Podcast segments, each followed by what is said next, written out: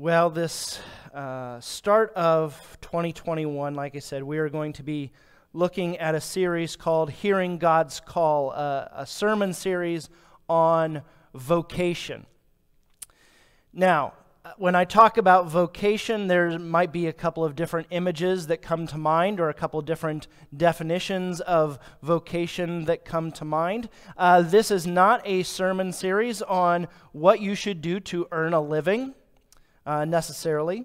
Um, this may be connected to thinking through our occupation, but not necessarily.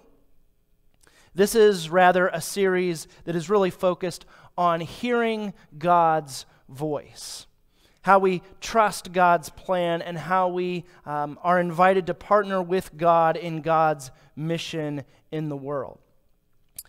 Uh, and so we're doing some distinguishing between occupation, which maybe is what you do to earn a living, what, what you do for, for income, and vocation, which is um, oh, the word really means our calling, what, what we are called to by God. An occupation, uh, like I said, is what you do to earn a living. Um, it doesn't mean that it has to be dull. Uh, it doesn't mean that you wake up every morning and you maybe go to your occupation and you wonder if you've got a case of the Mondays or something like that. Hopefully, your occupation is uh, something that you are interested in, um, but sometimes our occupation is just what we do uh, to earn a living, to support ourselves and to support our families, um, and, and uh, do that financially.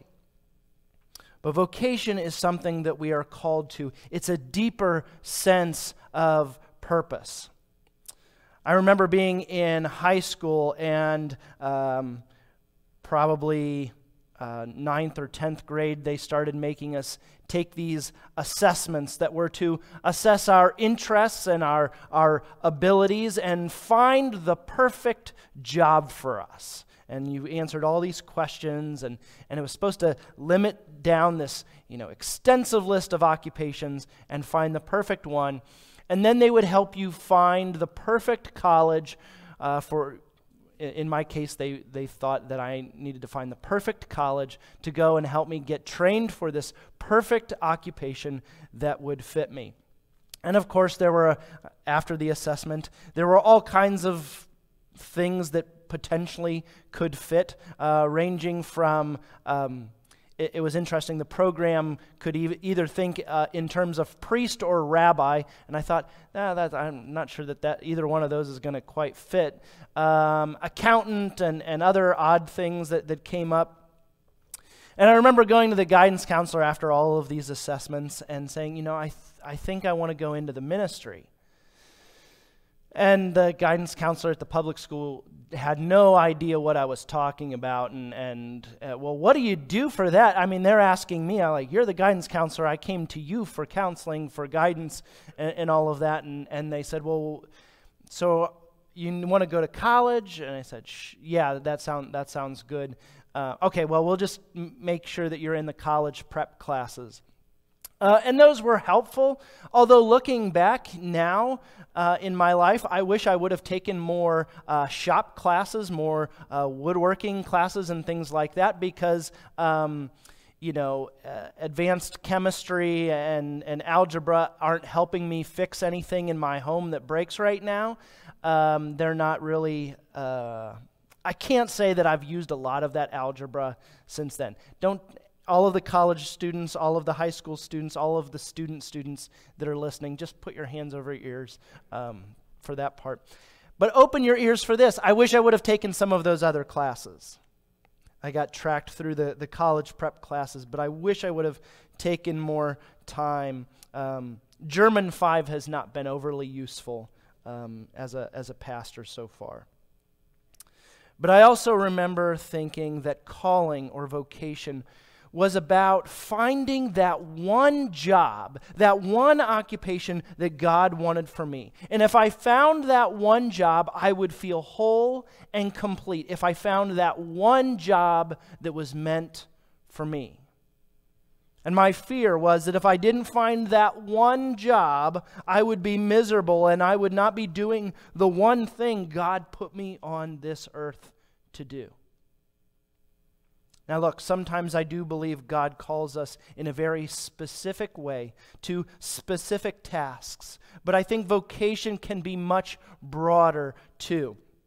And so I think there are multiple jobs or occupations that we could be um, in, working in, and filling our vocation from God. So, you know, if you're not sure what that one perfect job is, or you haven't found that, that one thing, just know that God still has a vocation, a calling on your life. So, this is a series on hearing our vocation, learning to hear how God is calling us, how God is gifting us and equipping us, and learning how the community of faith helps us to discern our vocation. But this is not necessarily about finding that one true occupation or job that is meant for you. As we take a, a deeper look at this this morning, would you pray with me? Jesus, we thank you that you are calling each of us. That you are also calling us as a people, as the Spring Creek Church of the Brethren group. I pray that you would open our ears to hear, our eyes to see the ways in which you are working and calling us into cooperation with your plan. Now may the words of my mouth, the meditations of our hearts be pleasing to you. In Jesus' name, amen. over the next several weeks, we are going to be looking at um, a number of um, mostly Old Testament characters and how God called them and how they responded to God's call. Now, not all of them are going to be like Abram, who, uh, you know, puts his trust in God and picks up everything and moves on. Some of our characters are going to respond in that way. Some are going to be um, not sure about how God is calling them, or if it's even God calling them. Uh, we'll be looking at the story of, of Samuel, who hears God's voice, but it takes him a little time to figure out who it is that's calling him. We're going to be looking at the story of David, whose calling uh, kind of comes through an, uh, an elder Samuel um, but kind of defies the logic of the world around him in hearing this call and receiving this call from God. We're going to look at the story of Jonah, who's kind of a um, test case in missing the point, who, who sometimes responds to the call, and even though he kind of has the, you know, the, the big fish uh, adventure, uh, still kind of misses the point of what God is calling him to. We'll also be looking at the story of Esther, who finds herself in the right place at the right time um, with the right influence, and she responds to God's call.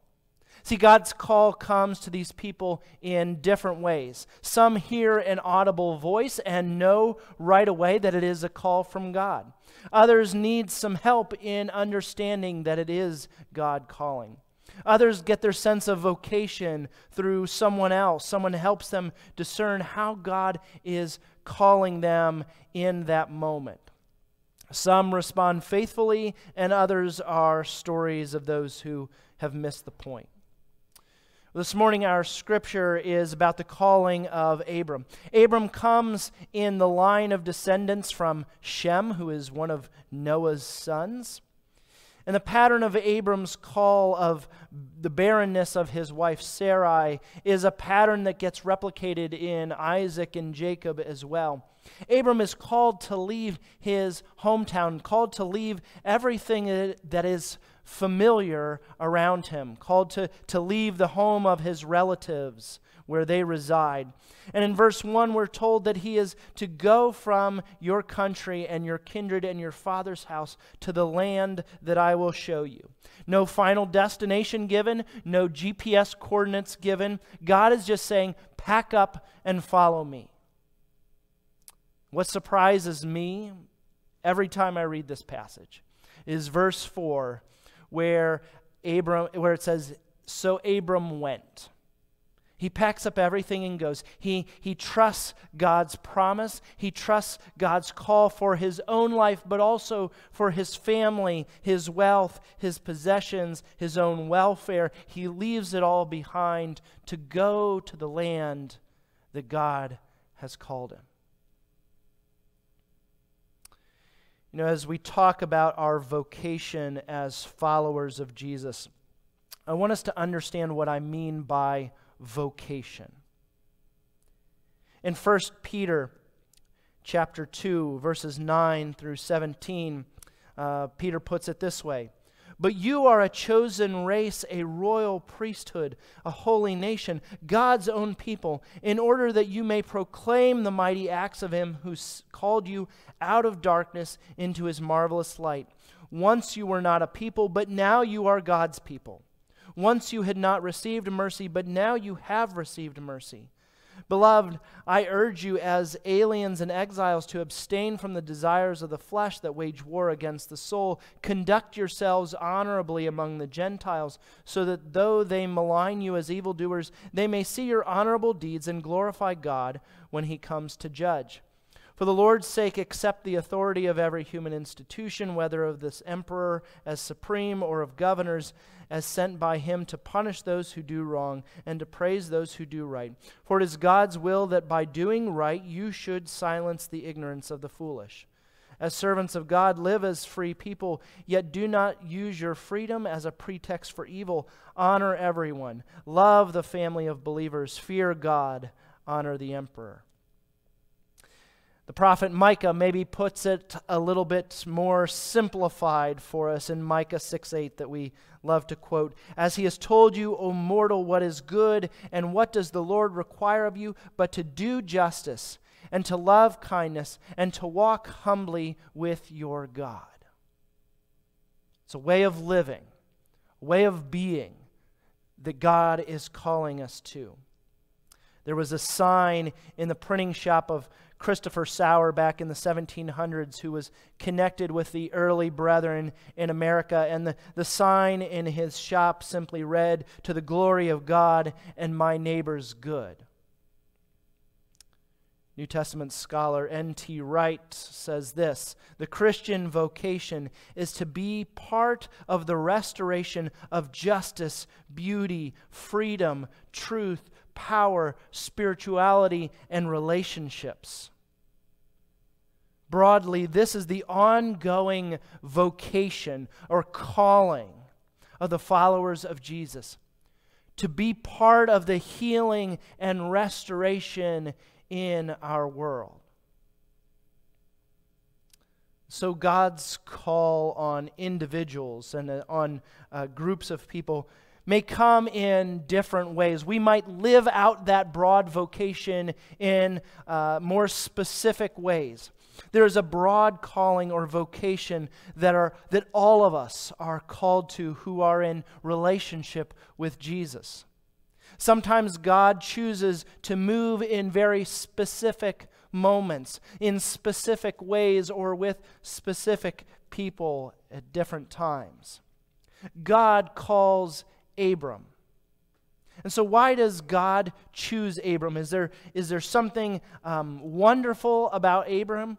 Uh, God probably knows the, the character and the faithfulness of Abram that will get lived out over, over Abram and Abraham's life. But we aren't given a lot of pre qualifications for Abram in this text, other than he is the eldest son of Terah and he's the next in the genealogical line. God says to Abram, Go to a land I will show you. God says to him, I will bless you so that you will be a blessing, and in you all the families of the earth shall be blessed. See, God is actually inviting Abram to be a part of God's healing work in the world in a very specific way. God is choosing Abram and, and Abraham's line to bless the world, to, to begin to work his plan of restoration in the world. Abram is asked to be trusting, to be obedient. Later, Abram will have to learn to be patient and to trust even when it seems like God's plan is, is all fallen apart. When God asks Abraham to go and to sacrifice his son, his only son, it appears that the plan is, is just falling to pieces. And yet, Abraham trusts. Sometimes God asks us to partner with God's healing work in ways at specific times uh, and works with specific people. It could be the big, I will bless the whole world through you kind of calling, but it could be much smaller. That God wants to bless and reveal himself to, to certain people that maybe you are connected to. Maybe that's a, your place of work. God wants to, to bless your coworkers a, and, and reveal himself to a coworker that you are with.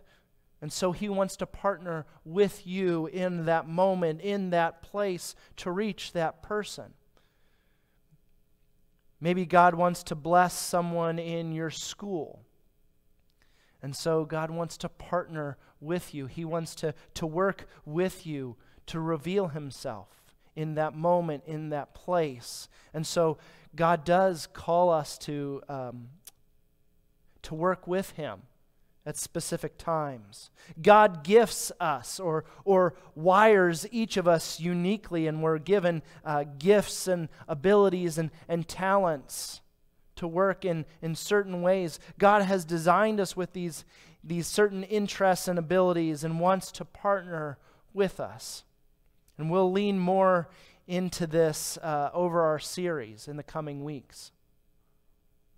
I also believe that God calls on uh, communities of faith to partner with Him. I believe God uh, calls groups of Christians or communities to work in, in similar ways. You know, the church, the, the, the big church, I'm talking about all followers of Jesus who uh, profess Jesus as Lord and Savior uh, are called to be a part of God's healing and redeeming work in the world as, as communities of faith. And there are ways that um, all congregations are called to live and move and act. And yet, I think that each little community of faith has unique callings and gifts and abilities, too.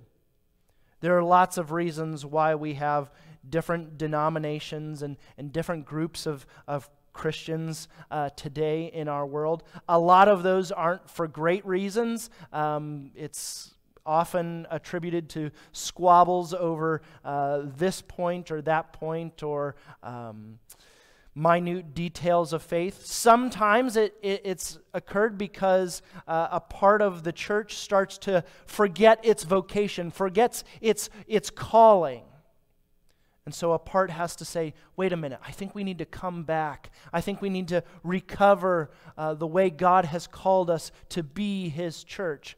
And so there's, there's good reasons and there's uh, maybe poor reasons for there being lots of different groups and, and denominations. But I think that there are other reasons too.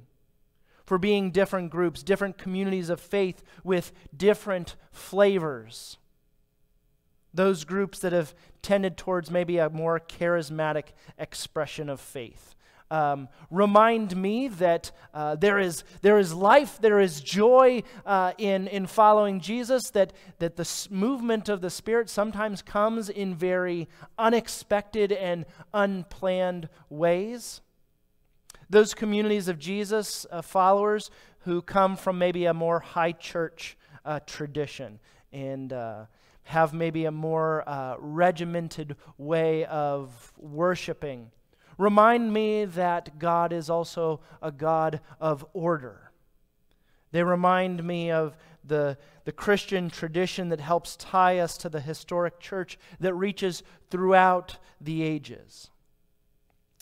Spring Creek is part of an Anabaptist pietist tradition with a, a certain emphasis on individuals deciding to commit uh, to following Jesus for themselves, who have a, a Jesus centered view of Scripture and, and living and a, a certain view of how we are related to the secular power structures in our world and, and peace and, and the role of the community in finding and discerning God's vocation of our individual and our life in, in the community as well. And let me just give a, a plug for uh, some things that are going to be coming up uh, over the next couple of months. Thursday nights together, uh, which is TNT. We, we love our uh, short acronyms. TNT, it's dynamite. We'll get together. We'll have some conversation. That'll be happening over, over Zoom. Um, it's, it's geared traditionally towards those maybe who are uh, new to faith or new to Spring Creek and want to find out more. Uh, we often call them our inquirers classes, but that's not happening in person now, and so we'll we'll take some take advantage of the the technology uh, through Zoom, and we'll connect in those ways. But I would love for others, maybe who have been part of Spring Creek for a long time, to join in on those conversations as we learn together. Over this series, I hope that we are learning a little bit more to open our ears, to hear God's voice, to hear God's call on us as individuals, and also on us as a church, as a community of faith, who's trying to figure out what does it mean for us to follow God, to hear God's call and to follow Him in this very unique time. May we have ears to hear, eyes to see the ways in which God is calling. Um, here at the beginning of 2021, I feel a little bit like Abram right now. God calling us as individuals and certainly as a congregation to go to a land I will show you without being given the destination, without knowing exactly where this path is going to uh, go that's in front of us in this new year. You know, we don't have a lot of specifics for how this year will unfold. We have thoughts and ideas. Uh, our leadership and our staff will be embarking on some planning and, and continuing to discern how God is calling us and how we are being called to live out our, our vocation in the world. But what our post pandemic world will look like, God knows. And we are all trying to figure out. So I hear these words go to a land, a time, a place that I will show you. And like Abram, we are being invited to work with God, to bless others by, by living out this vocation that we have. After God lays out the very broad plan to Abram, go to a place and I will bless you in order to be a blessing. The text simply says So Abram went as the Lord had told him. So, how will our story be written this year? God said to Spring Creek, Go to this task, partner with me in this way. I will bless you so that you may bless others. What's the next line for us? Is it Spring Creek said, Well, let us go back, or stay right here where we're at? Or will it be written, So Spring Creek went as the Lord had told them? How does our story go this year? Well, we have an opportunity to, to write it in the year, in, in the months, in the weeks, in the days ahead for each of us as individuals and for our life together.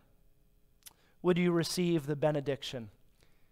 May we learn to tune our ears to hear God's call. May we live in faith and faithfulness to God's call. And may we all live out our God given vocation each day.